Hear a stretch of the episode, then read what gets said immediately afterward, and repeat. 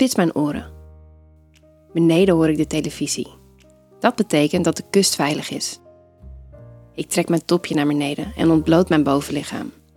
Met mijn vingers strijk ik over mijn tepels, net zo lang tot ze keihard zijn. Dan pak ik mijn telefoon.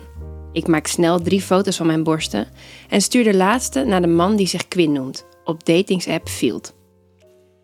Ik weet bijna niks over hem. Niet wat voor werk hij doet of waar hij woont. Niet of hij hobby's heeft. Maar dat is niet erg, want wat ik wel van Quinn weet, dat bevalt me. Hij heeft hazelnootbruine ogen, gespierde armen en als we chatten, maakt hij me aan het lachen. We hebben de laatste tijd dagelijks contact en sinds kort gaat het nog maar over één onderwerp: wat ik met hem wil doen en hij met mij. Ik hoef niet lang op antwoord te wachten. Jezus, je bent prachtig, Charlie. Ik wil je borsten proeven, zachtjes in je tepels bijten. Ik moet je zien. Wanneer? Tja, ik sta op uit mijn bureaustoel. IJsbeer door de kamer. Fantaseren en online flirten, dat is één ding. Maar werkelijk met Quinn afspreken? Als ik die stap eenmaal zet, is er geen weg meer terug. Ben ik echt bereid alles op het spel te zetten? Ik hoef er niet lang over na te denken. Het antwoord op die vraag is ja. Ik zit er al te diep in. Ik wil Quinn. Kan nergens anders aan denken. Dan hak ik de knoop door. Vrijdagmiddag schrijf ik. Deal, ik kan niet wachten. Ik stuur de tijd en locatie door, antwoordt hij. Ik ga naar bed, Char. Kom je ook? Mijn man Boris staat ineens in de deuropening van mijn werkkamer. Fuck, ik schrik me helemaal kapot. Ik ging zo op in het gesprek met Quinn dat ik Boris niet aanhoorde komen. Um, ja, lieverd, uh, ik kom er zo aan. Geef me vijf minuten. Even deze uh, mail afschrijven, zeg ik. Ik hoop maar dat ik er niet zo betrapt uitzie als dat ik me voel. Blijkbaar niet, want Boris glimlacht liefdevol en knikt. Gelukkig, hij heeft niks door. Terwijl ik mijn tanden poets in de badkamer, slaat de twijfel ineens weer toe. Boris is mijn grote liefde, de man waarmee ik al twaalf jaar mijn leven deel, de vader van mijn twee kinderen. We hebben het goed samen, heel goed zelfs. Maar ons seksleven is routinematig, saai. Tijdens onze beginjaren had ik niks te klagen.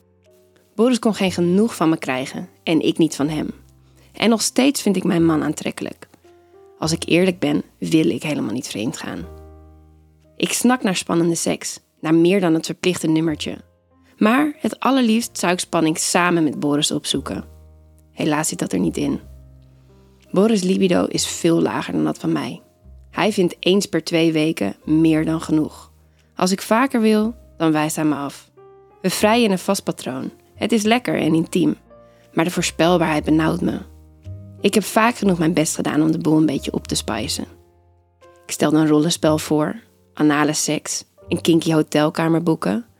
Maar Boris schoot al mijn ideeën af. Hij vindt het gedoe en ook niet passen bij onze levensfase. Pff, alsof ouders geen recht hebben op avontuurlijke seks. Ik wil nog niet leven als een bejaarde. Dus er zit niks anders op. Als ik spannende seks wil, moet ik dat zelf organiseren. Buiten Boris om. Daarom heb ik de Field-app gedownload. Want op Field wordt vooral naar seks gezocht. Las ik op een blog over de beste dating-apps. Nou, ideaal. Met gemengde gevoelens kruip ik naast Boris in bed. Ik voel me opgetogen, kan niet wachten om Quint te ontmoeten. Maar een deel van mij is ook bedroefd. Twaalf jaar lang had ik geen geheimen voor Boris. Straks wordt alles anders. Ik hoop maar dat de seks met Quinn het waard zal zijn. Wil je het hele verhaal luisteren? Ga dan naar de podcast Charlie's Avonturen of kijk in de show notes van deze aflevering.